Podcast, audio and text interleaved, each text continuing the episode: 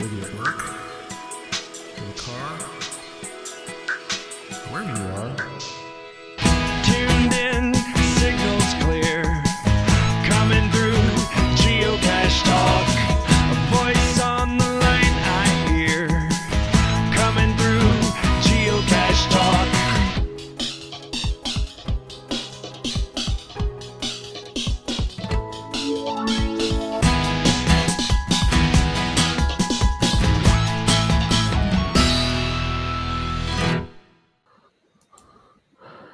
Well, that came out kind of odd, didn't it? That was the weirdest intro you've ever had. So, a little bit of, I don't know, problems with YouTube, but that's okay. We don't care. We're moving on. Oh, I thought that was us. No, not y'all. All right. Well, big thanks to the Travel Bugs for the music, if you're listening on the audio side, and our featured patrons, Billy Robson, Fox and the Hound, TX Wolf Totem, K-Blast, Stutuki, Burns Fire, Hockey Zombie, Ship to Shore, A Holly S, Geodandrew, and our new patrons, Atreides 78723, who just finished the Texas County Challenge. Congratulations. Wow. Yep. So congratulations to him for completing that and getting his name on that log, which is it's a task for sure. Tick Magnet, Log Work, Mika Put. I think I got it right. I got it in the notes as what he told me, and I got to listen to it and so it's Mika Put and TT 02. If you'd like to become a patron, you can click on the Become a Patron link on the front page of the Geocache Talk website. Or you can head on over to patreon.com/geocache talk for more details. Patrons get the now famous blackout coin. Cool. But anyway, I think it's cool. Y'all get y'all's. I know. Other geocaching items during the year, well as bonus content, invites to special events. Only for patrons. Support levels start at as little as Bison Tube level, which is $3 a month. Let me welcome my co-host, Jesse. Good evening. And everybody knows this is my favorite topic ever, so this is going to be good. No, just kidding. And I actually brought out two coins that are the theme of tonight that I remember that I had. This one. Oh, sweet. I'm sure we'll get to later tonight. That's the Earth Cache Master coin. Nice. And this one. Hold on. Ooh. That is from the Earth Cache Mega that I attended. Oh, that's right. I'm a good sport. In Colorado. Yeah, it was here. That's right. I'm a good sport. I still play along. So we'll maybe see. I'll get remotivated tonight. That's the new plan. We'll see about that. Yeah. I mean, the thing is that you might be a big fan, but I actually went to an Earth Cache today. That's what. I'm at an Earth Cache right now, as you can see. So, if I'm watching you, does that mean I can log it too? Yeah, you can log it. Oh wait, no, you can't. You got to be here. There's log no this one. Yeah, you can't armchair cache this one. Oh come on! You got to be at this waterfall. Look at that! Isn't it beautiful? Can you hear it too? I can hear the. Wow, it's amazing. Yeah. We haven't got to the sound effects level too good yet on our show, so maybe for another show. Yeah, exactly. Well, I will. Let's talk about our sponsor real quick, if you will. Our sponsor tonight is Cachly. Cachly, the foremost geocaching app for the iOS version of smartphones. Cachly is the go-to app. Would you not agree, Jesse? Yeah. So in fact, I was over at my buddy's house, probably somebody that our audience will get to get acquainted with on a future Geocache Talk Presents show. But he's the one, when I say I went on a crazy trip, it's that guy. So right. We were over brainstorming something that I can't talk about yet, but some of it was Mingo related. Some of it was just another crazy trip. And he's a Droid guy and I'm an iOS guy. And so we were planning a couple of trips coming up, and he kept repeatedly, he goes, dang it, I need Cachly. dang it, because I can't do that over here. So Droid has whichever one he had on the Droid, he has a thing where you can send in suggestions. So right. He put in like 2 or 3 suggestions, and he goes, "What will that do? How do I phrase that? Because I want this one to do that too." And I was like, "Sorry, you should have had Cachly. It does all that stuff." So, you know, if I wasn't an iPhone user, I would have to become an iPhone user because I could not cache without it. No, I can't. I learned so much, and for another show, of course. But Nick keeps adding more cool stuff to it, it's not making you rebuy it or anything like that. So. No, he does provide opportunities. I've given him a tip, for the thing. And also I bought the premium maps, which is like $3. You get all the map. You get all the maps. Yeah. And family sharing, you know that, right? Genius. So my youngest daughter is now in the age range that she can have a phone. Right. And I didn't have to rebuy it. She already had it. She shares it with the family. It's part of the family that he's got that turned on. So a family can share share the app. So I mean, it's already the best value out there. So absolutely. I don't know why he's not charging. He could charge at least double for that thing, easy. It'd not slow anything down. So absolutely. Don't do it, but he could. Yeah. Do not send hate mail in to Jesse for there you go. Charge double, but it'd still be worth it. Come on, it still would be less than a fancy Starbucks drink. So absolutely. Oh, it's well worth it. Yeah. If you're on iOS. It's definitely the way to go. It really is. It's cheap. I mean, you use it forever. I mean, that's got to be the best investment you could make in a geocaching app. Yeah, I would be really sad if for some reason I did not have access to it anymore. No, I would not geocaching. I would not be happy. No. All right, well, let's jump right into show 185. Got a lot to talk about. We welcome back to the Geocache Talk Show, Dave and Karen of Cache Canada. Hello. Hi. Welcome back. We last could see you at Podcast of Hope. Yep. Yeah. That was a lot of fun where we answered a lot of with Joshua. We got to answer some Canadian. You got to answer U.S. questions, and that's it. Yeah, that was fun. Canada questions. It was great. So much fun. I do also want to mention. Arted Craft is working on a shirt that's related to Podcast of Hope. Mm-hmm. We need to get with them, though. They're in the process of making a shirt, but we got to make sure that we get the right information created on the shirt because we didn't think about it. Fortunately, Jesse caught it. It's like we may have to make some tweaks to it for copyright reasons. So. Right, yeah. And he's... they're wanting to raise some more additional money for Podcast of Hope, which is awesome. Yeah. We want to make sure we do everything the right way and follow all laws and, all that fun stuff. So, yep. So we're going to review it and we'll get back to everybody with the links and the shirts once we've got them set properly. So absolutely. Anything we can do to raise more money for St. Jude, we're all about it. So, absolutely. Don't forget, of all the megas, there's several megas coming up.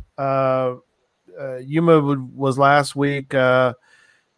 Texas Challenge is coming up in March. Mm-hmm. Mingo's in May. And then the sort of mega season kind of begins, and you got all the ones in August and up in Seattle area, Geo Woodstock, etc. As we mentioned before, we'll mention it real fast. Is just don't forget that. The swag is what typically will help fund the expenses that are put out. LNA is another one, right? When's it? Do y'all know when LNA is? It's August. Is it August? Okay. Actually, it's the same day as the Seattle event. Oh, okay. Yeah. So it's one of the fall megas. Going caching is a fall mega. Mm-hmm. So there's several from there. So. It's either the same day as the Seattle or the same day as Woodstock. I can't remember. Oh, okay. And somebody said Midwest Geobash is in July. Midwest Geobash, that's another good one. There's a bunch of them out there right now. West Bend. You really want to go to that one.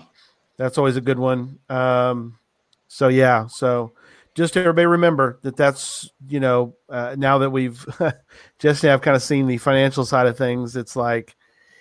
You know, and as we said before, and I know Ryan's mentioned it in the Coin Fest. That's another good one. Thanks, Ryan. Of course, is ASP. ASP, yeah. ASP, yeah. ASP is a good one. Yeah, thanks. LNA is the same day as Geo Woodstock, it says. Yep. Thank you, thanks, Wet Coaster. That's good. So even if I took a year off to attend all the mega events, I couldn't do it. Just some of them on the same day. That's not fair. Yeah. Oh, UDAC. She mentioned loved your recent vid on the intro to ALC's Cache Canada. So thank you. Yeah, we really appreciate. We really like doing that one. That took a lot of work. Yeah. Oh, very cool. Still a lot of work, but those are sometimes the fun ones. You know. Yeah. All right. So let's see. Other news. Let's see. I've got a note here. There's some breaking news. HQ has announced that they are grandfathering Earth caches. What? Yeah, the icon type is gone. It's no more. Wow. Yeah, they're gone now. Yeah. What? Today was the last day for them. Sorry. Well, thanks a lot for you guys being on tonight. You know, that was a lot of fun. So let's see. Let me find it. That's a short show. Oh, well, it's over now. I'm trying to find it real quick. So close. Oh my gosh. And then you've got so much stuff in here now. I can't do the quick where was it? You've ruined it. Now here it is. Folks, we hope you've enjoyed the show tonight as well as It's over. See ya. I found it now. That's the Okay, I may have put that in there. That's probably not true.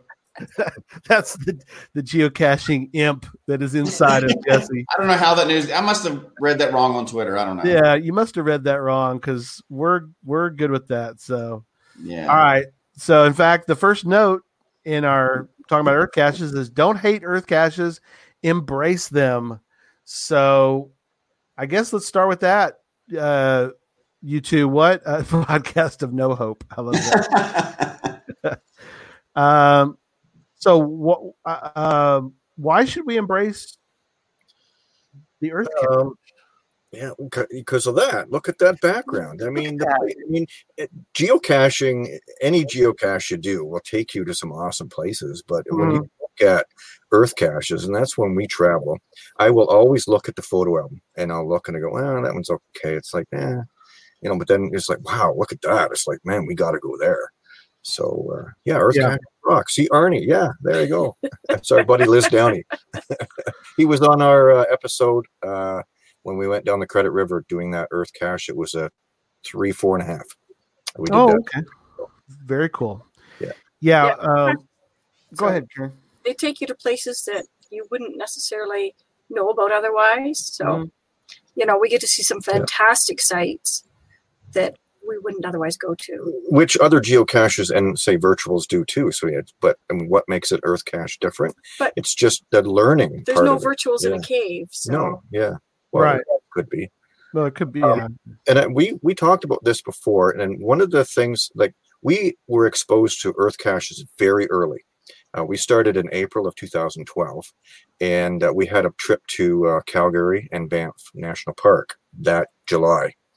So I knew we were going out of province, and I knew, this has got to be something with geocaching. You have to cache in more places. I didn't know all that stuff yet, but I kind of had an inkling that's what it was about. So I looked into it. But where we were going, there were not a lot of physical caches. There were just Earth caches.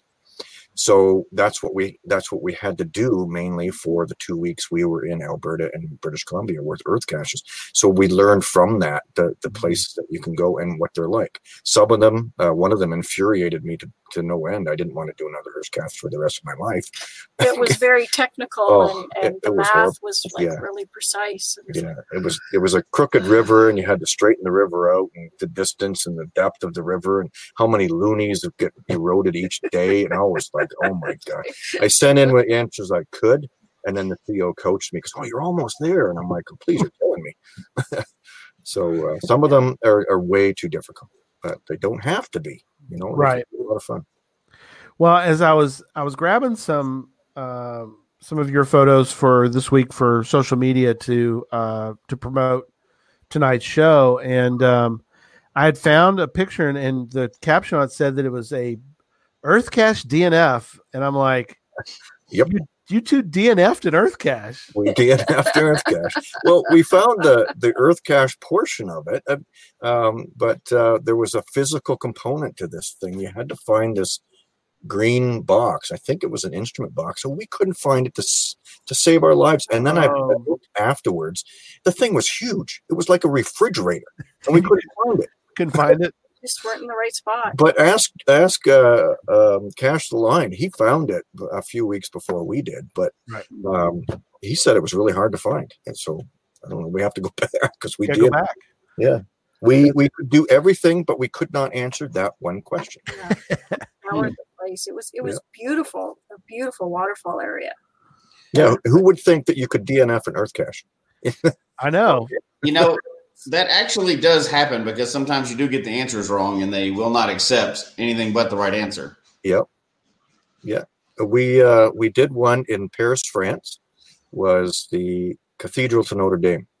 It was raining. We were tired. We weren't jet lagged. We'd already been in Europe for a few days, but we were with our son, and we had gone from Belgium to Paris, and it was raining. It was just kind of a gray day, and we needed to find a fossil in the column. We just couldn't find it. We're just looking, and just couldn't find it. Fine, I'll just take a picture, and then that's that. When we got home, I decided that's when I'm going to log this Earth cache. Jet lagged. So I was really tired. I was not. And then I just thought, I had 6 questions. I couldn't get any of them. I thought, I don't know. This is fine here. Boom. And I logged the cache, put the picture in. And then about 2 weeks later, I get an email. I said, I have to delete your log. I go, oh, yeah, so whatever. I didn't get, I didn't answer half the questions. And then he said, but the fossil that you needed to find was in the picture. And I'm like, really? We didn't notice. I couldn't even look at the picture because the guy deleted the log, and I had already deleted the picture, so I still don't know where that thing is. Still don't know where it is. After all that, he coached me on it, and I'm like, okay, fine. I'm looking at the questions weeks later, and I'm like, well, that makes sense.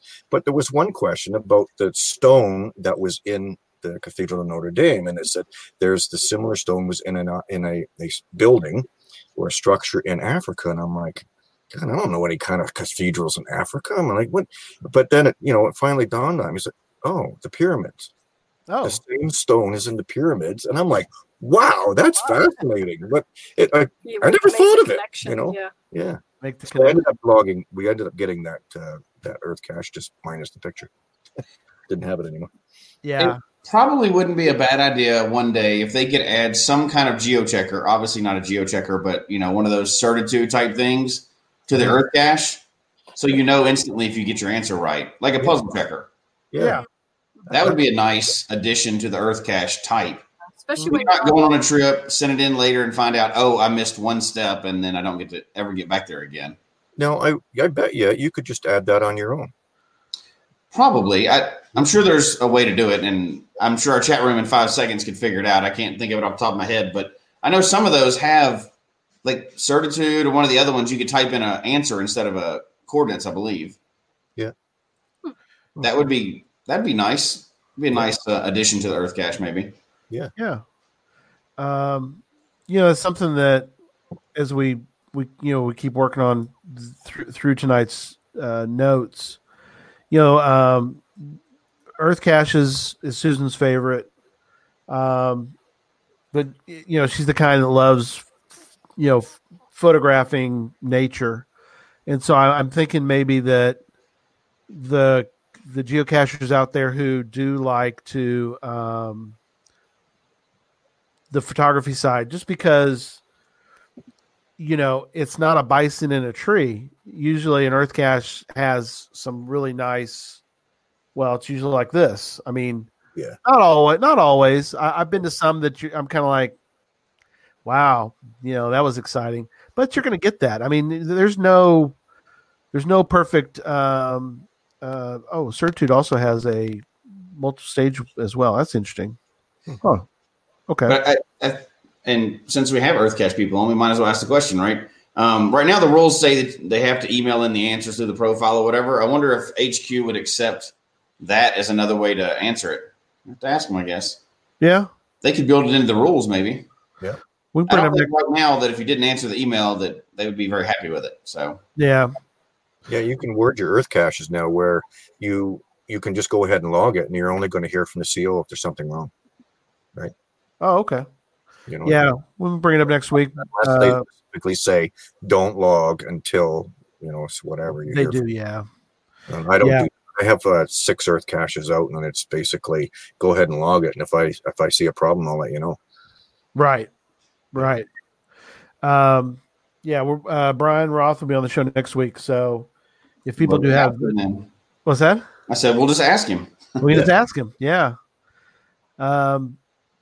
So as you mentioned, you have you said you had 6. Y'all two have 6. Something like that. Yeah. Okay. I have 1. Jesse? Got one. I don't know. One Earth cache that I've put out 20 or so. Wow, about 20? Cool. Yeah, for me anyway. Yeah. Yeah, Jesse put one out, and I adopted it from him because there's not really one in my area that I could. And that's something it's not really for tonight, but I have a real hard time with. And again, I can understand it. We don't have a lot of geology that we can really see, in Hunt County. Jesse, you've got more geology in your areas. Yeah, we're kind of spoiled in Colorado, right? I mean, geological features everywhere you throw a rock. So yeah, throw a rock, you hit an Earth cache up there. I mean, not quite, because they, but still, that is still interesting. That the photography aspect, again, I think is really nice. That people take great photos at these places. I think it really does add a characteristic to Earth caches, the fact that you kind of get both worlds. You get that, and we've talked about before where, what makes a great cache, a traditional cache. One is the container, and sometimes it's where you are. And so obviously for Earth caches, it's where you are. So what were you going to say, Jesse? Yeah, location. I mean, obviously if an Earth cache, there's no container, just like a virtual or whatever else or webcam. So you really have to have a good one. You need to have a good experience and a good location, I think. And just like the one you're talking about where you have to find something there or do some measurements, I think those can be done and make them a lot of fun, right? Right. Like, there's really good and really bad of every cache type. There's even some bad where I goes out there. I my gosh. But wait, there is a few. Pull the audio on that. Yeah. But walking up to somewhere and reading off of a sign, that's not the most fun in the world, but there's some really, and y'all have been to a bunch of them, but there's some really interesting, elaborate Earth caches out there. I think it's up to the cache owner, right? Whoever puts it out can put out some really good ones. Yeah. Somebody mentioned about the chat room. I'm not sure anyone is using this chat room. I think they are because we're showing it right now. Yeah, because you got to remember we got. Yeah. Oh, interesting. Oh, could you have? Oh, Tom, that's a good question. That's a good one for our Earth cache experts on the show. Yeah, I don't see why not. The one that we did that we couldn't find the box, but that a lot of people got upset about that. But that was what they did. I was okay with it. I couldn't find it. That's no big deal. But I think, Tom, that's a great idea if you had measuring tools, because a lot of Earth caches will do. You need to measure water quantity. So if you had a measuring device, and if you had strings and bobbles, you could measure the flow rate and pH strips. Oh, you could do all kinds of things. That's instead of throwing a stick in. Yeah. Yeah. Right. Throw a stick in the water and tell me no. Yeah. Yeah. And I've come across a couple of those out there where, maybe clinometer, is that right? Where you have to measure some kind of thing. I don't know. They were giving them away at the Earth Cache Mega event, and I got it on the shelf over there. I had no idea how to use it, but there was an Earth cache that I came across that you were supposed to use it. Luckily, I was in a group with somebody much smarter than me, and they figured it out. But you don't see those all the time, though. I don't think. No, I like that Todd Owen mentioned about having litmus tests for salinity of water. That's really cool. So you could have coordinates, auxiliary coordinates for the box itself, like a an ammo can with the equipment that you need hidden away somewhere. Yeah, that's kind of neat. Yeah. That really adds, I think, really does add to the experience. Yeah, and that tends to be less allowed now, though, right? The anything related to water and river, it's more rocks that they're allowing to be published nowadays. Yeah, they're starting to crack down on confluence rivers, and you can't do erratics anymore, I don't believe. Okay. You know, if you have a big rock sitting somewhere, you know what? They don't want them anywhere. There's too many. They don't want those. I know they don't let you do like down here. A lot of our courthouses are built with different type of fossils of stone, and they don't. I've tried that. They don't let you anymore. Really? Talk about the stone that's in a courthouse. So, because we've done quite a few of that very thing. Yep. Right. And they'll still allow that here in Ontario. Oh, do they? Wow. Yeah, as far as I know. Yeah. I guess it depends on who you get. I know maybe people don't know, but you do have different reviewers for Earth caches than your regular traditional cache reviewers. It goes to a different group. Oh. Ian Langle says you can still do glacial erratics with specific limitations. Oh, okay. Interesting. Okay. And I think that's the thing that is the entry barrier for a lot of people with earth caching is they get intimidated by some of the terms that are so different than everything else in geocaching. Mm-hmm. You know, glacial erratics. That doesn't come up a lot in regular geocaching. So, people are like, I don't know what that is. I may move on to the next one, but they're generally, if I understand right, they're generally supposed to explain everything on the cache page that you would need to know, right? Like you don't need a geology degree to go do this. You should be able to see exactly what to do step by step on the cache page. Right. And a lot of it has to do with your observations that you see, either picking up the ground or what you see in front of you based on the information that they provided. Right. Yeah. Even if the tasks are difficult, you shouldn't have to have a lot of background knowledge to be able to do it. No. And a lot of the cast pages are very in depth with the information, and you can scour through the page and go, oh, okay, that's this, and organize it that way. Yeah. Oh, okay. I know when I show up, the first thing I do is like scroll all the way to the bottom, look at the questions, and go, is it something I can understand, or do I have to read through the 8 pages that's on here? Yeah, I got to go back up here and read it. But you really learn a lot that way, because then after you've done 2 or 3 of the same type, you start to learn the names and the terminology of various things. I've started to see some earth caches go, oh, I've seen this. This is from this earth cache. They just copied the information. Copy. Yeah. Sure. Yeah, I've heard of people doing that. I don't know who would do something like that. You'd almost build a template, couldn't you? You could almost do a template and copy it several times every time you came across something. Could have crossed. Nobody would do that. Well, if it's similar. Earth caches are not about trees. They're not about plants. They're about rocks and minerals and the earth itself, water flow, stuff like that. I was able to get one published that was to do with it was near wind turbines. But that one was difficult to do. I only wanted to do it because I liked the name. The cache name is This Cache Blows. that is excellent. I almost gave up. It was 4 times before I got the answers. I had to add a bunch of stuff that I didn't even think about. But I learned something at the same time. It was awesome. Wow, that is cool. And I've met that Earth Cache reviewer at Geo Woodstock in Cincinnati, and I gave her a big hug. Thank you for pushing me. It was good.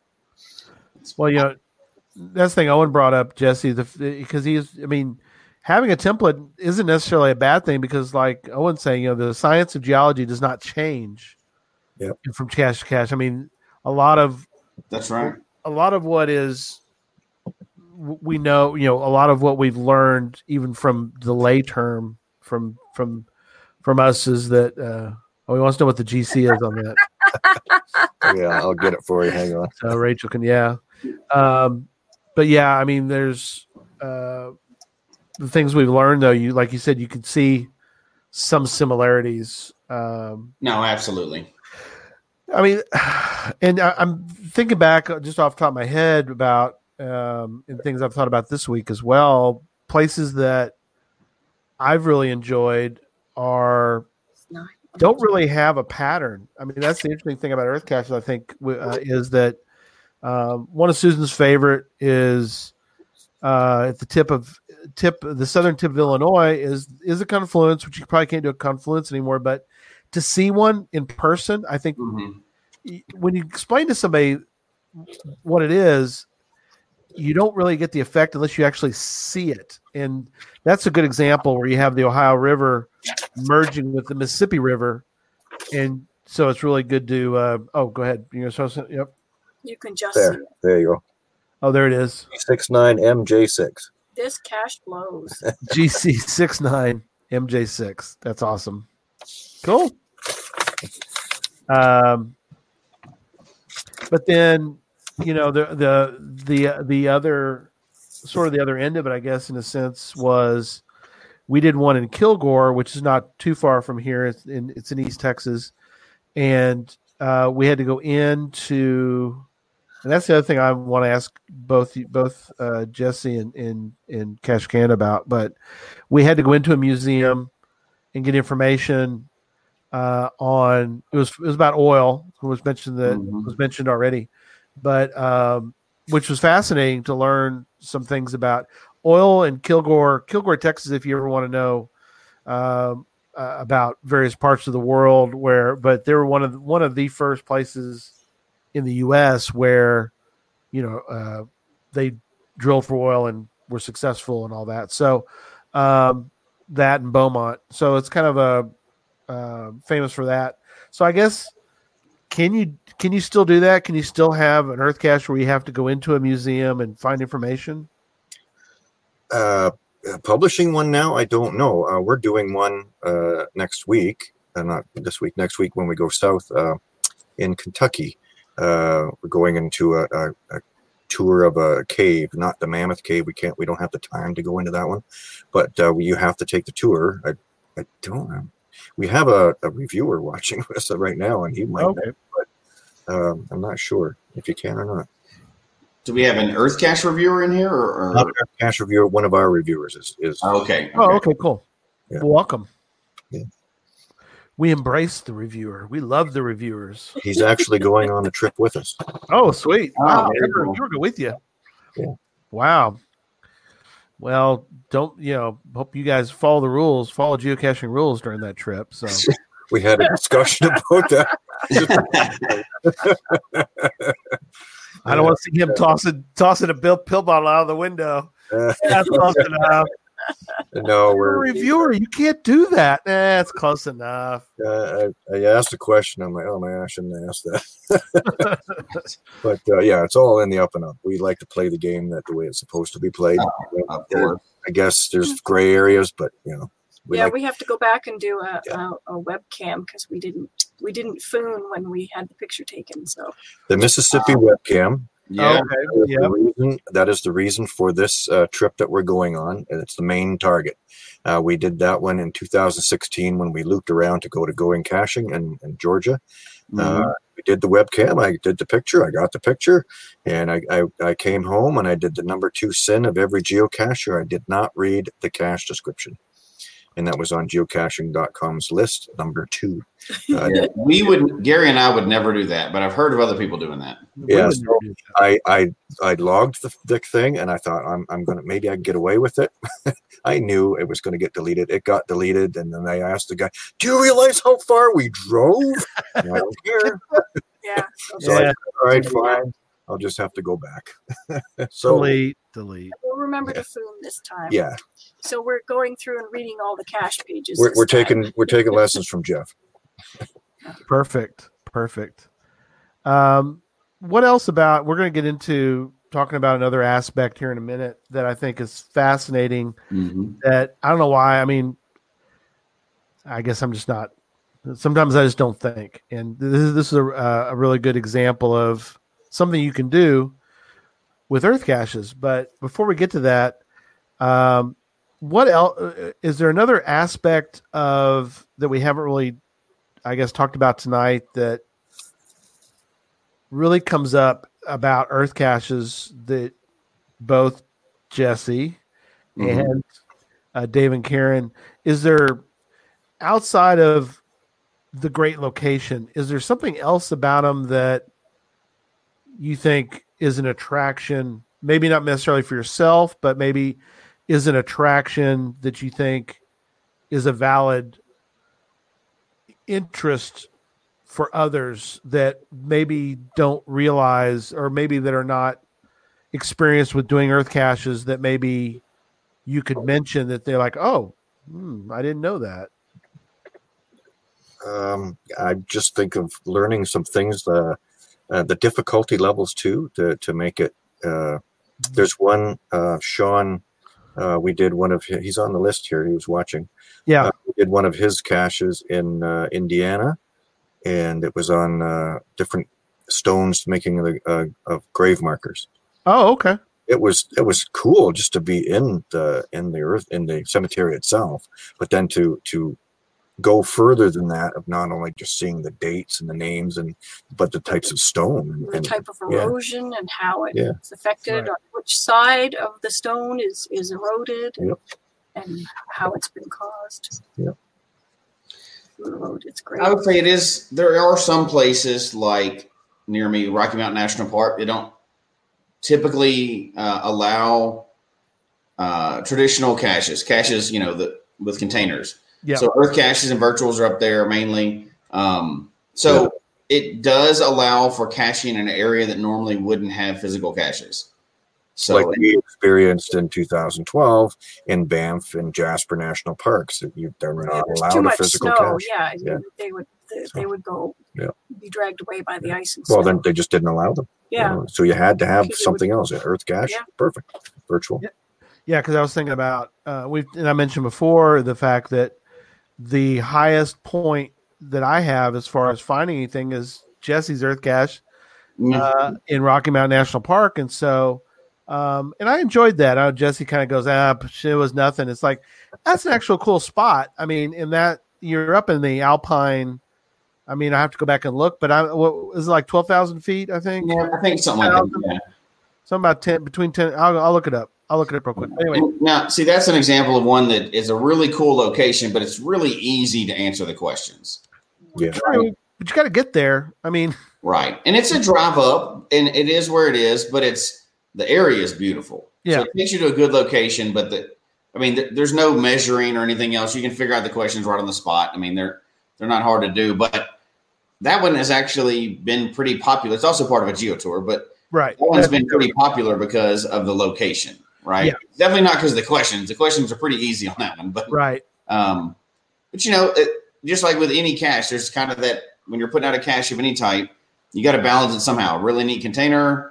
Really neat way to find it, really neat way to get there, really neat location. There's something you got to do special about it if you want people to have a good experience. So, well, and that's the thing too, is that's not hard to get to, but it makes me think about the fact that there are some that if you're interested, you may have to really hike to get to. I mean, you could do an Earth cache that's really difficult to, the old T5, you have to, a full day, bring your climbing gear kind of Earth cache. There's one close by me that I really want to do, and I haven't been able to do it yet. And it's one in Colorado. We usually don't fudge them out too much here on the terrain. If it's a 5 here, it's generally a 5. So yeah, if it's a 5 in Colorado, it's a true 5. Yeah. Oh, here we go. That's for Derek. When they're going to get the webcam. 6. You want to put that up again real quick? What? Oh, yeah. When you're going to be there. Okay. Yeah, webcam. All right. He's not very far from there. He might be able to meet you. Look at that. Appreciate that. Oh, and, Sir Drumalot, it might come up and see us. Oh yeah, Sir Drumalot. Look at that. Yeah. It's about 3 or 4 hours for him. It's not close. Wow. For us, it's not far because we will be driving 2,000 miles. Yeah. Do you have a and this may be hard because you guys really like Earth caches, but do you have a single favorite that stands out for you of the Earth caches you've been to? Yes. The Eternal Flame. Yep. It's like maybe 3 hours from our house. Yeah. And we didn't know about it until we went there with geocaching. Yeah. And it is just totally amazing. The Eternal Flame Earth Cache is southeast of Buffalo, New York. It's not too far away from the Buffalo Bills Stadium in Orchard Park. Oh, really? It's that close? Okay. Yeah, it's that close. Yeah. It's about 15 minutes away from the Bills Stadium. And I saw a picture of it on a friend of ours, cache page, and I'm like, wow, what is that? And I'm like, so somehow I found it. And then one day we were going on a tour then that way, and we stopped in and to see it, and it is fascinating. Karen has been there twice. Yeah, I want to go back another season. I went there kind of late spring, early summer, so the water was flowing quickly. Mm-hmm. And then the second time I went, it was later in the year, like September, August. So there wasn't as much water, and that is bizarre because it has like a 4-story waterfall. It's all down shale, and then the flame is like a microwave-sized little grotto sticking in the shale, and there are jets of flame coming up. It looks like a barbecue. Wow. It's amazing, and when we go up to it, I thought it was, why is there a barbecue lighter there? Because, well, it's not very cool. Oh, eternal. But it was lit when we got there. It's really amazing because you see these little fire flames and then water's coming down over top. Yeah. Right in front. So it's not extinguishing it, but it's just kind of like fire and then water. Or fire and then water. And just that is one of the most fascinating. Yeah. Yeah. It's in the it's in the 201 book. It's in the 201 book. Too bad we don't have a book with a list of like the most favorited Earth caches around. There you go. What do you know? Number one is the Eternal Flame. I better start researching. And there's so much shale, and the rock formations there are just beautiful, and different colors of rocks. Yeah, amazing that you can. Obviously, somebody went in there and recognized that there was a gas vent, and they're like, oh, and of course somebody was brave enough. Stupid enough? I don't know what you want to say.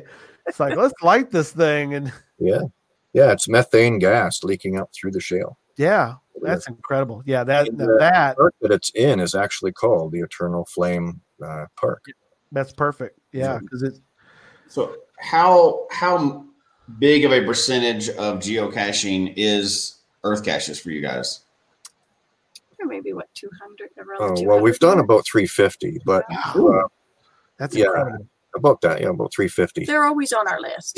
We're doing several on our trip south. Two of them specifically because of the ratings that they have, because we have never done one. That's part of our discussion that we'll have. Yeah, the DT. Yeah.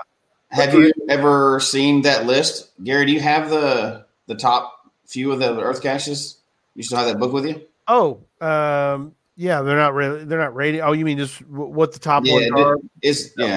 I tried to go down that list and have you tried to go after like the top favorite Earth caches around, or do you just pick ones that you want to go after, or how do you kind of? I have them right now. I have a list of Earth caches to go to around the world, mostly in the U.S. and Canada, but it's based on trying to complete a complete fizzy.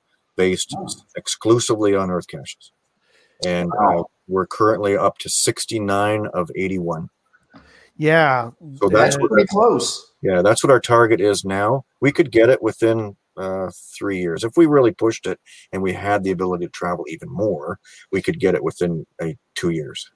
So it's not something you can just go down to your local park and finish. I know. We're lucky with Cache the Line. Jeff has put out an Earth cache.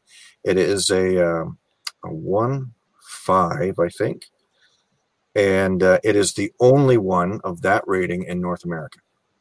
So wow, for us that we're that close. We're only an hour and a half away. We haven't done it yet. We just have to pick a day that we can go, and then we're going to probably do an episode on that. It's nothing like it's not a huge mountain or anything like that. It's just a matter of taking a lot of measurements and doing that. I've talked to him about it. It's on our to-do list. We have on our list for the up to the 81, I think there are 5 that are within 3 hours of home. We just haven't got to them yet. There are several that we're going to be doing when we go to Geo Woodstock or the Seattle event. We're going down to Oregon. There's 2 that we need down there near the original stash. Plus the state of Oregon. Yeah. Plus, yeah. Oh, there you go. Oh, there you go. There it is. That is pretty impressive. Yeah. You're really close. I mean, like you said, that is fascinating to do. So you need a 1.5 and a 5.1. Yeah. Yeah. Those must be weird to find. Yeah, they're not very. I gave Gary also a big grid, and it shows you. Yeah. When you get down to the 4s, you start getting into some really weird. So I created a grid, a complete grid of all the Earth caches in the world. There are 33,200 some Earth caches in the world.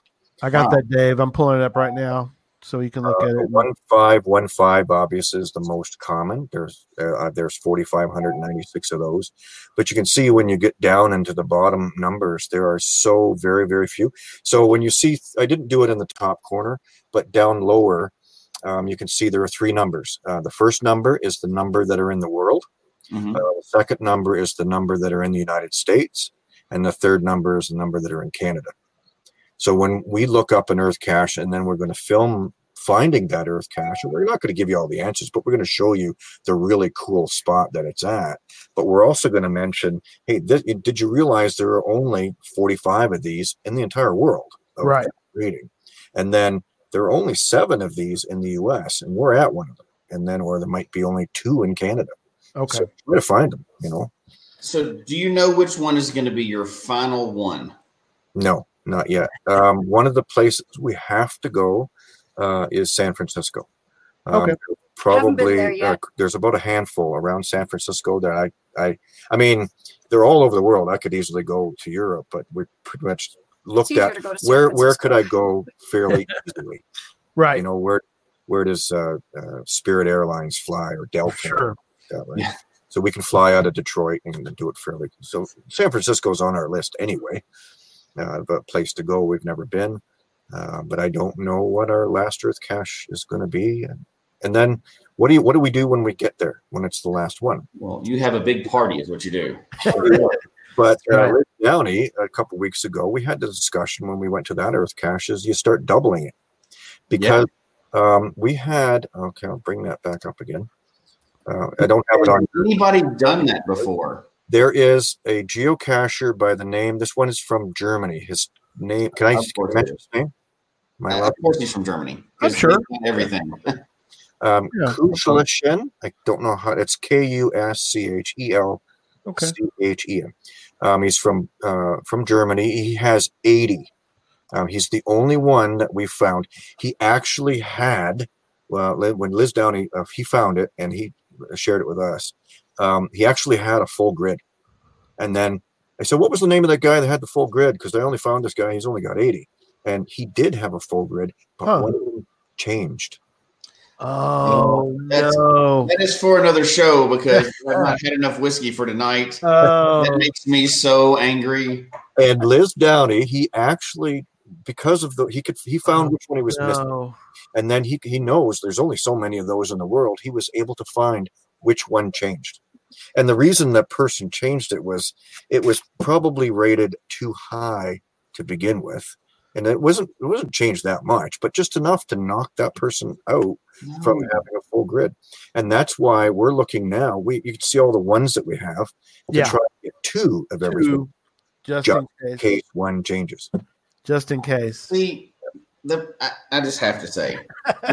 The proper thing in that situation would have been to archive that cache and republish if it's going to be that different. Yes. Not to change somebody's grid. Oh my gosh, I just.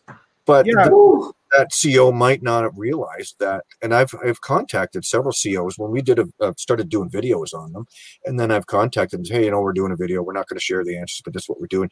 And did you know that this is one of only 11 in North America? Like, wow, really? So you don't want me to change the rating? No.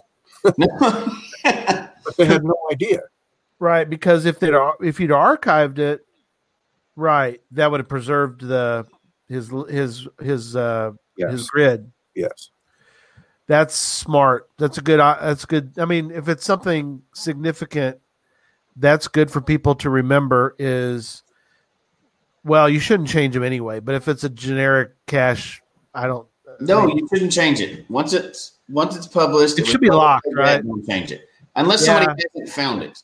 Then I would that one caveat, but if nobody's found it yet. Yeah. But yeah, I think that I agree with you. They should be just lock it. That way people can always go back and redo it. Yeah. Now, do you guys, and even Jesse might be able to answer this as well, because I know what Jesse will say, but I wonder what you guys are saying. Have you ever taken the time to really not just look at, but try to plan out trying to get an FTF on an Earth cache that's not been found yet? Obviously, there's one on our list for our trip. Yeah. Is there? Okay. Yeah, there's some that haven't been found yet because they're harder to get to. So there's a few that are still available. Yeah. So now you guys will do some serious hiking, but Karen, what do you think?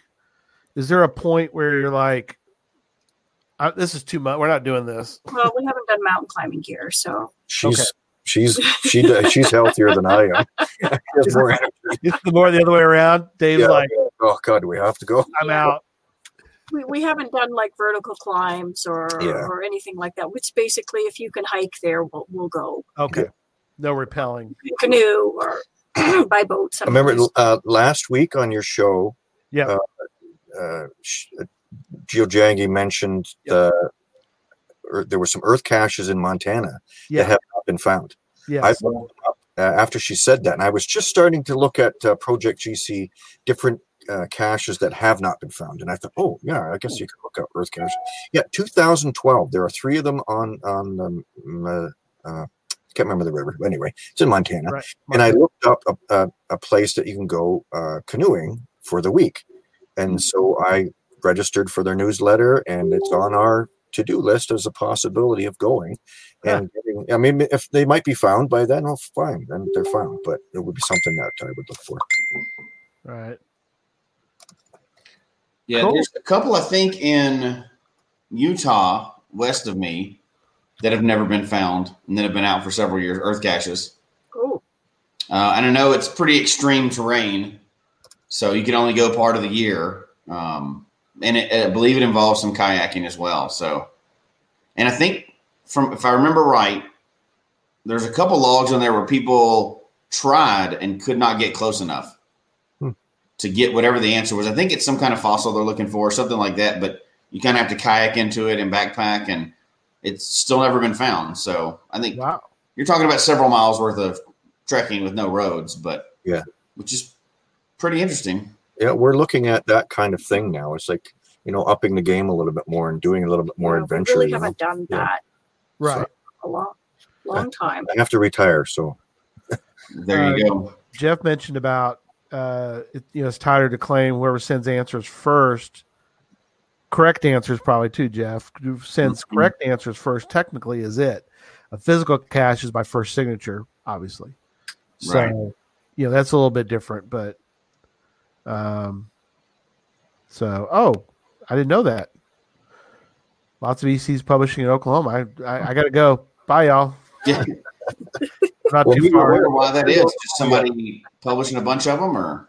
Yeah, I don't know. Rachel, can you let us know what the? I don't think we'll be able to sneak across the border for that. No. Sneak across to get those. It's a little far for you to get to that far down. Now, so. There is one advantage of Earth caches that we kind of haven't mentioned yet. And that's the vacation rule doesn't apply. So that's a good one. If you, like with other caches, you have to be able to maintain them. Earth caches specifically talk about that. If you find a location while you're on vacation somewhere and you want to, and you can do it, and you've been there within the last 6 months, I think is the current rule. Yep. They're fine with you publishing that because geology generally doesn't change that fast. No. So but if there's not usually. Has some information on it. Yeah. And sometimes the sign is gone. Yeah. And I think they generally discourage that anyway right now. Like, they don't want you to just drive up and answer a sign, right? They want you to look at the environment and get observations. So, you know, if it's a mountain and you're getting some details, that shouldn't change that fast. Although it could. So, you know, landscapes do change if there's floods and fires and everything else. But so that is one thing I'll say that's very positive about Earth caches is you can put them in all kinds of places when you travel. So, yeah. And snow. Because we went to do an Earth cache and we couldn't see it because there was too much snow. Yeah. Oh, that's true. Yeah, I didn't think about. You're right. I think the other thing. Yeah. Oh, yeah. Jeff's got one, and yeah. In Iceland. That's very cool.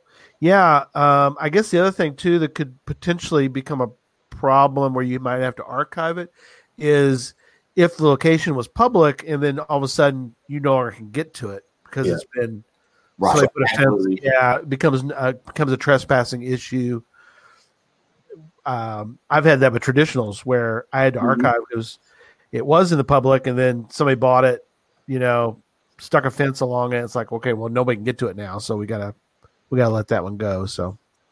Yeah, but you know what? You got it out there for a while, and at least you got to do it. So somebody got to experience it for a little while. Yeah, Cachly, not biggest. What's the word? Well, neutral. Neutral. Make it seasonally neutral is what he means. Can't always do that. I mean, I can understand the need or the want to do that. Well, out here, there are certain Earth caches and virtuals that you just can't get to for part of the year because they close like part of the park. Like in Rocky Mountain National Park, right next to me, they close some of those roads during the winter, and it's 12 foot of snow on it. You literally can't get there. You're not allowed to get there. So even though the Earth cache feature is there, you just can't physically get to part of that for months of the year. So that's kind of a seasonal type cache, but it's allowed. It's fine. It's nature doing it, right? So still okay. Yeah. Yes, you can contact them. Dave and Karen, what's the best way for Geodandrew that you would like him or anyone else to contact you? They could go to our Facebook page, which is Caching Canada. That's the address for it, and you can just send a message to that. Or if they know me, Dave Westhouse, there you go. You can look me up on Facebook and send me a message.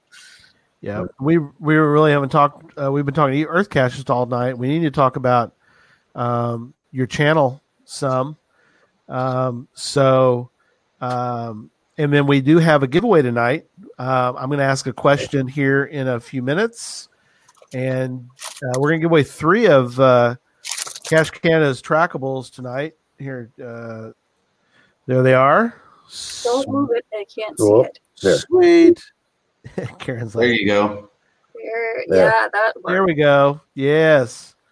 So stay tuned for that question, and we're going to have you send in, and this is also going to be for. Holy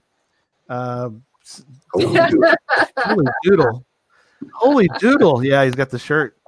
I'll have to ask you about that too, but this will be open to people tonight. The answer, Kunabud, you're correct. The answer is Canada. Very good. You are a winner. No.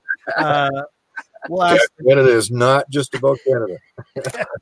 It's just I'm gonna ask a question. If you'll send your answer, we won't do it right now, but we will do before the end of the show. We'll have you send an answer to geocachetalk@gmail.com, and then we'll pick three people randomly, and I'll get with Dave and Karen, and they'll send you a trackable. So that's gonna be really cool. So dang, so close. Yeah, good job, buddy. So let's talk for a moment about the channel. But yeah, Holy Doodle, I should know this. But where did Holy Doodle come from? Yeah, where did it come from? One of our very first outings for doing our videos, we were with Cash the Line and a couple of other friends, and we were going down to the Headless Horseman. What was the name? Yeah, Sleepy Hollow. Sleepy, New York. Yeah, Sleepy Hollow. Sleepy Hollow. There was the cache. It was an old one from the year 2000, I think, and it was being archived. Oh, okay.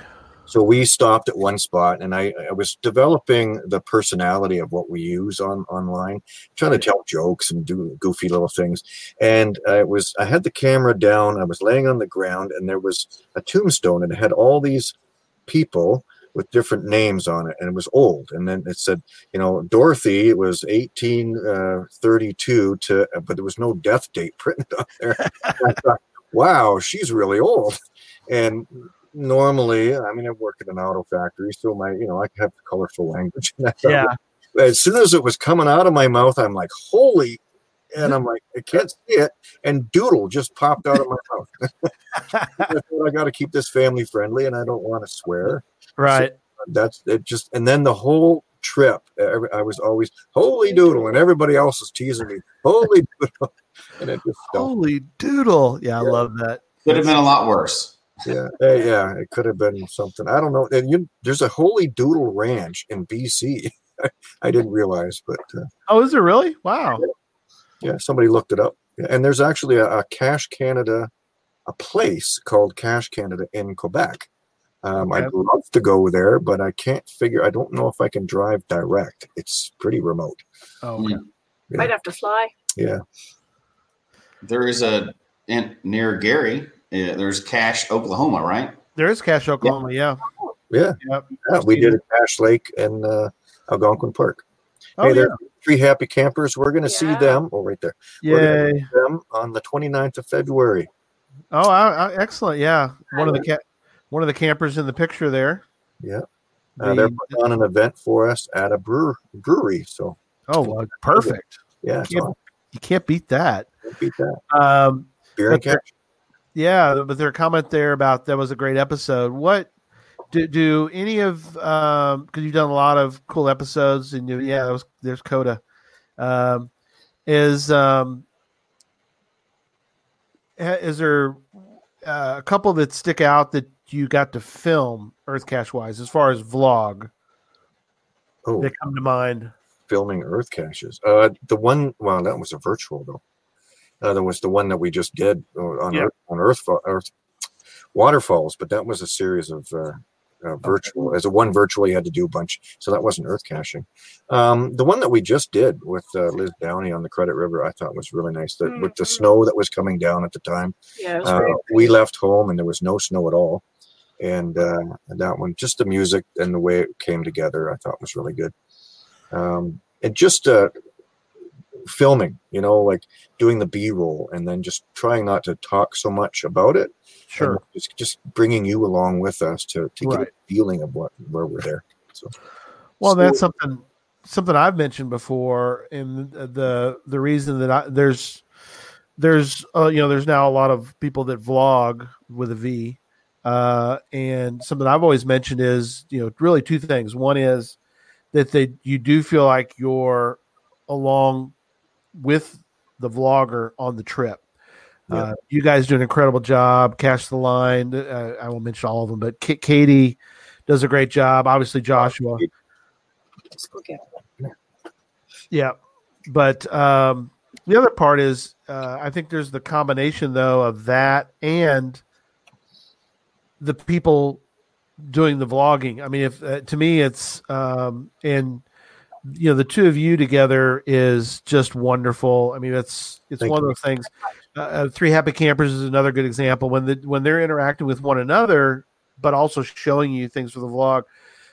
It's just fun to hear the genuine interaction between you, and you do 1 minute Wednesdays. Yes, start the clock, and we finally got it right. That took a while. You do great, but the thing about it is that, and then we talked about it before the show, and I had to mention it was this week's. Oh, cool! That's pretty good there. Yeah, 48 of 81. That's pretty good. And I think you put in the notes, Dave. Is Jesse's at 63? Is that right? No, Jesse's not at 63. Is it not 63? No, they're at 69. I'm at like 23. You're at 23 still. All right. That's pretty good, I think. I'm probably like 6. So mine's totally by accident too, because I've never even thought about doing it. Busy for I don't even have 100 Earth caches, so I'm nowhere close. So yeah, but still, you got 23 different ones. That's cool. On Project GC, you know, you can get the top finders, right? So you can have a whole list. So I just took the people that were from the United States, show me the top finders, and they had like in the tens of thousands of caches. Mm-hmm. And I went through the top 30. I put them through the checker, and not one of them has as many Earth caches, even close to what we do. Oh wow, that's awesome! I was amazed at that. That is cool. Yeah. Yeah. Oh, just to finish the quick thought though is that you guys on Wednesdays do the 1 minute Wednesdays, and something everybody needs to go out and we'll mention and talk about give the information about the channel for you guys for Cache Canada. But again, the interaction, and I laughed so hard. I tell you, I watched it the other day, and. Karen's trying to open the lock to this bird. It's like a birdhouse, right? Yeah, kind of thing. And Dave is not. You're not giving her. You're pestering. No room. He's being annoying. Yeah, are you done? He was. But what's funny about it was that you're not. You obviously cannot. You can dish it out as well, but you can take it. Tune in next coming Wednesday.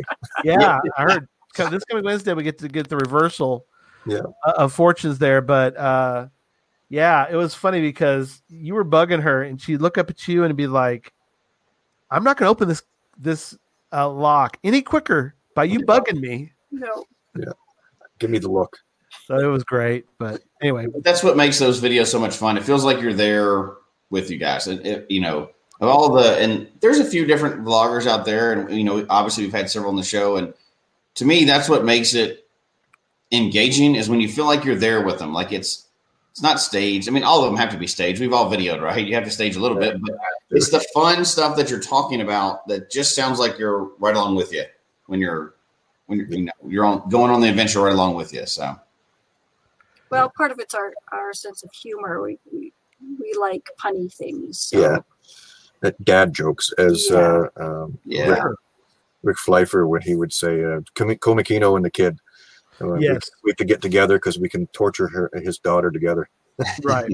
Our dad jokes. Dad jokes are the best. Come on. Yeah. She can roll her eyes. Oh. All right. So as we start to wrap up tonight, I guess let's kind of go around the room and let's kind of talk a little bit about final thoughts on Earth caches in general, or whatever route you want to take. So I'll let everybody give a shot at it. I'll cue them up. Okay. So I joke around a lot about Earth caches, but obviously I also support every cache type and every cache style out there because there's a little bit of something for everybody in the game. That's what's so cool about it. Earth caches are not my favorite part of it, but there are some really good Earth caches, and kind of what y'all talked about tonight with the fizzy, that's kind of got me a little excited. I think I might have to go and check a look. I'm going to have to go investigate a little bit and see what I have around me. And especially since I'm so far down I've only got like 23, right? There you go. There's a challenge right there. And I'm guessing, I know that there couldn't probably be any challenge out there for doing the full fizzy because there's not enough people qualified for it. Yeah, I don't be able to do it. It can be an unofficial one. We'll post it on our website, Geocache Talk, and we'll put a list of people. You can be the first one. That other guy can be the second one, whatever. Whoever can do it, we'll put a list of people up there and challenge people for it. We just inspired somebody from San Francisco that was watching our channel, and he said in the comments that, hey, I looked at mine, and he wasn't doing too bad. He had a pretty good rating, and there's a lot of Earth caches around San Francisco that really help him get there. And we've also encouraged Liz Downey. He's actually ahead of us with 75. He started concentrating now on Earth caches, and Vince Row. That's one of the things he's now doing because of what we started doing. So that was it's a race to the first one to get it. Yeah, it's like now we got to go. We'll throw this out right now and say that the first one to get it, we'll bring them back on the show and celebrate and taunt all the other merciless things. There you go. So I think Vince has a leg up on us, but you never know. We could get there. You never know. So maybe we could do like a. I know this is going to shock people coming out of my mouth, but Maybe on our website we could put like a leaderboard of the top 10. What? For leaderboard? I know. I'm going to slap myself later for it, but I just think that's a really neat way to make Earth Caches fun. However, I've got to ask one question I didn't get to ask earlier. Ooh, leaderboard challenge! Oh, check out the coins. Pull it back a bit. Oh, leaderboard challenge. Ooh, nice. Oh wow, that's cool. There it is. Leaderboard challenge. Snake, your background is bleeding. I know that, Cole. I can't. Yeah, it shows a little hole in your head. I can't cover up the background. Yeah, it's no matter how hard I try, it's going through my hand. That's cool. That's funny. No, so yeah, that's a cool idea. I did have to ask, which I didn't get to ask earlier. You've got some of those higher DT ones, right? Yeah. Do you feel that those were truly rated properly, or some of them inflated? Some of them were. They fudge a little bit sometimes. There's somebody that's putting out caches that's trying to increase, and I'm like, don't do that. Do the Earth cache with the rating that it should be at, not, hey, because there's only 5 of these, I'm going to give you one. No, don't do that. Like we did one. We went to Nevada, and we went 12 kilometers down a rock road, and then we hiked across the desert to these arches. We just did an episode of that in November. There was the same rating 2 hours from us, but it was like a park and grab. Yeah, I don't want to do that. I want to do the hike and that. Well, part of it with the Earth Cache is when you have something more difficult like that, you get to go out and experience whatever nature is there. Like we had walked in the desert before, and it was just an amazing experience. It's so different than walking through the forest. That's one of the reasons why we did it, because we wanted that wow factor. You don't get that experience unless you go and do it. Yeah, and I did want to have a shout out to somebody that we cached with. Was his name is Carney Gruel. I don't know if you guys have ever heard of him. He is one of the leaders in fizzy loops. He's up 180 something. He started after Liz Downey and he went with it from there. Yeah. He's the reason that I looked at an Earth Cache fizzy. It was like, hey, what if I can't get there with fizzies. I only have 20 fizzies, normal regular fizzies, but I started looking at, I like Earth caches and I like the different ratings. So it was because of him doing what he did inspired me to look in enough, because he has all kinds of challenges. You can have a fizzy for multis, a fizzy for challenges, and a fizzy for this, a fizzy for that. You can actually do a fizzy. I researched this, a fizzy for virtuals. Mm-hmm. There are enough virtuals. There are enough rate. There are, you could fill every 81 squares, but boy, would it be hard. Yeah. There's a challenge I'm working on in my state that is a fizzy virtual, but it's for all the combinations that are in Colorado, which is most of them, but not all of them. But, that's going to be a hard one. Yeah. Rachel, I guess we're going to keep going. I guess people want more, a little more. So she's asking about, can you talk about high difficulty ECs? Seems like it would be hard to make one with a high difficulty versus high terrain. High terrain is pretty easy to do. High terrain's obvious. Top of a mountain, and you have to rappel. But the difficulty is a question I've always had too, because the Earth Cache rules say that you're not supposed to have extensive geology background to do it. Right. So how do you make it so difficult? Some of it's just you got to do a lot of math.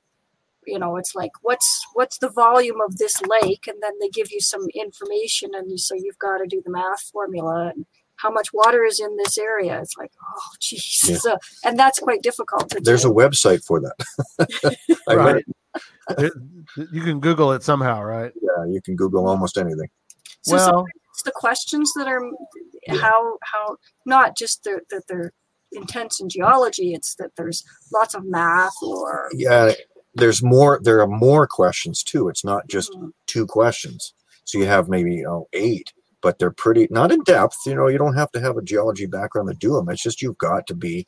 You have to have their observation has to be there, because a lot of times you really got to look. They'll give you the information. It's just okay. You have to compare A, B, C, and D, and it's like okay, well, which one do you think is this? And you have to then figure it out what you think is. Like the two, I mean, I just looked them up, but I'd have to look up the two that we're going for on this trip are high DTs. They're both high DTs. And Liz Downey, he's going after them after we do, and he wants to know what they're like. So right. We'll let you know.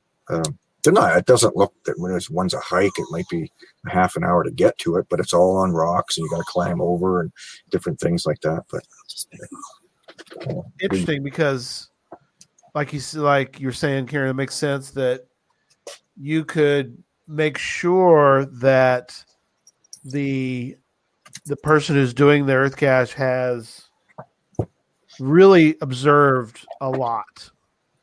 I mean, that's the way, I guess, to make the difficulty higher is that they just can't walk up and go, oh, you know, it's mostly brown. There you go. There's your answer. It's like, no. So it's what shade of brown and what you know, what size is the crustacean in there.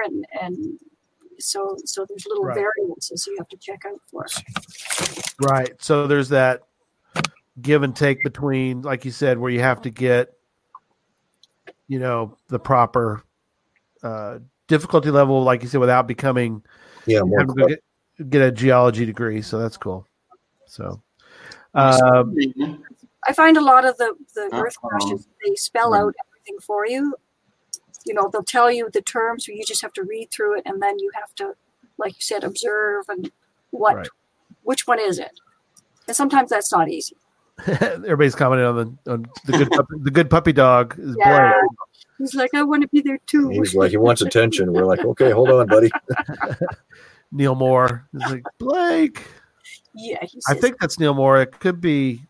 I'm not sure. I think that's Neil. Yeah, that's Neil. I don't think that's the our buddy Bobby. Bob Billy. Yeah. It's not the alter ego. I don't think it's Bob Billy. He has his own account. So, all right. So, I guess Jesse, you want to? Is that your? I think the most inspiring thing that y'all said is look at Earth Cache, look at them in a different way. And there's more stuff to do with Earth Caches than just, you know, finding 10, 15, 20, 200, 50, whatever. There's a wide variety of them out there, and that could really inspire people, I guess, with the fizzy, because obviously there's nobody currently that's done it. Although we may be corrected right after the show, who knows, right? Somebody will get mad and send in some hate mail to us, but. If there is, we just don't know about it.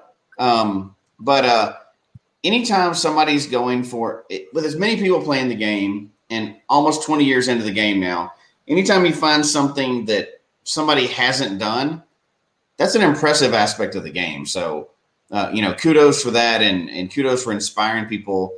Even me, if you can inspire me to want to go find some some Earth caches, that's something. Yeah. That's something, because that's big. Yeah, they're not my favorite type, but you know, they do take you to some good places. So I definitely have to agree with you on that one. Well, the other reason we started doing them was to get more different icons within a single day. So we would try like an 8 icon day, and that was an easy way to get one. Yes.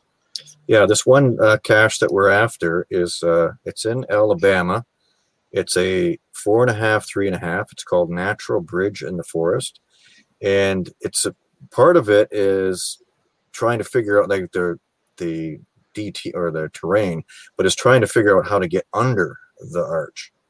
Mm. So the coordinates that the CO gives you is the kind of the observation point above, but you've got to figure out how to get below. So I don't know how to do that yet. But there are 10 questions that you have to answer, plus the photo, and that's optional. Okay. Well, very cool. Questions. Yeah. So I guess let's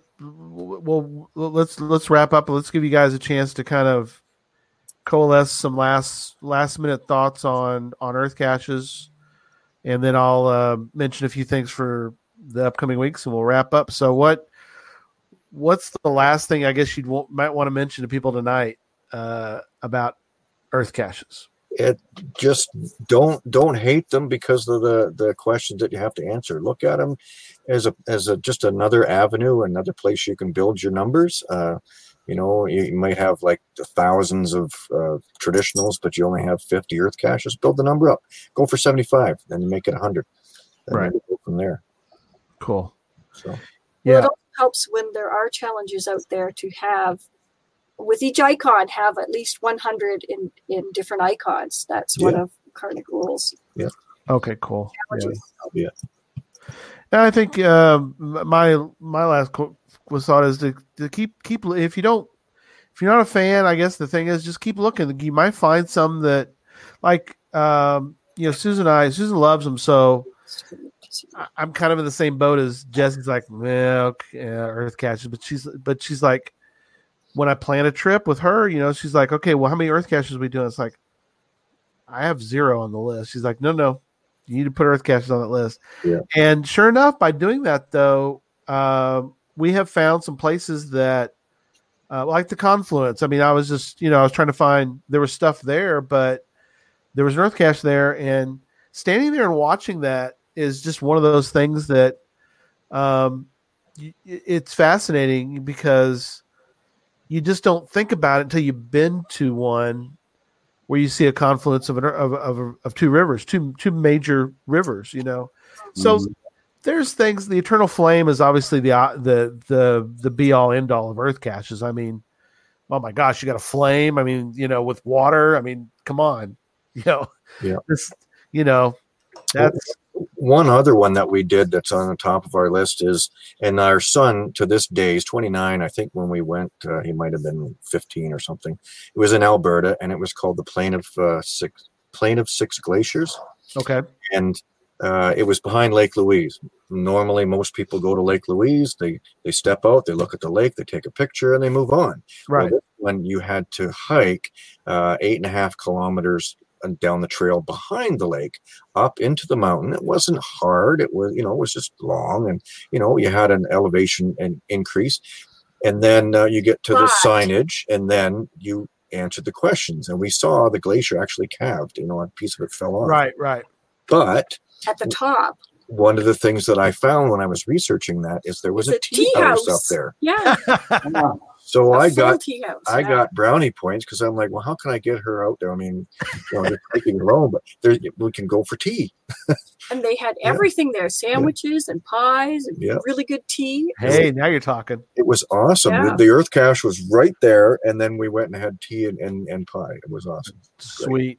It's perfect. Little chalet. And our son to this day is one of his most favorite day outings that on any trip we've ever done is that right there. Right. That awesome. Yeah, you had me at pie. All right. I was fresh. It was awesome. It was amazing. Really good. And it's in the middle of nowhere. Right.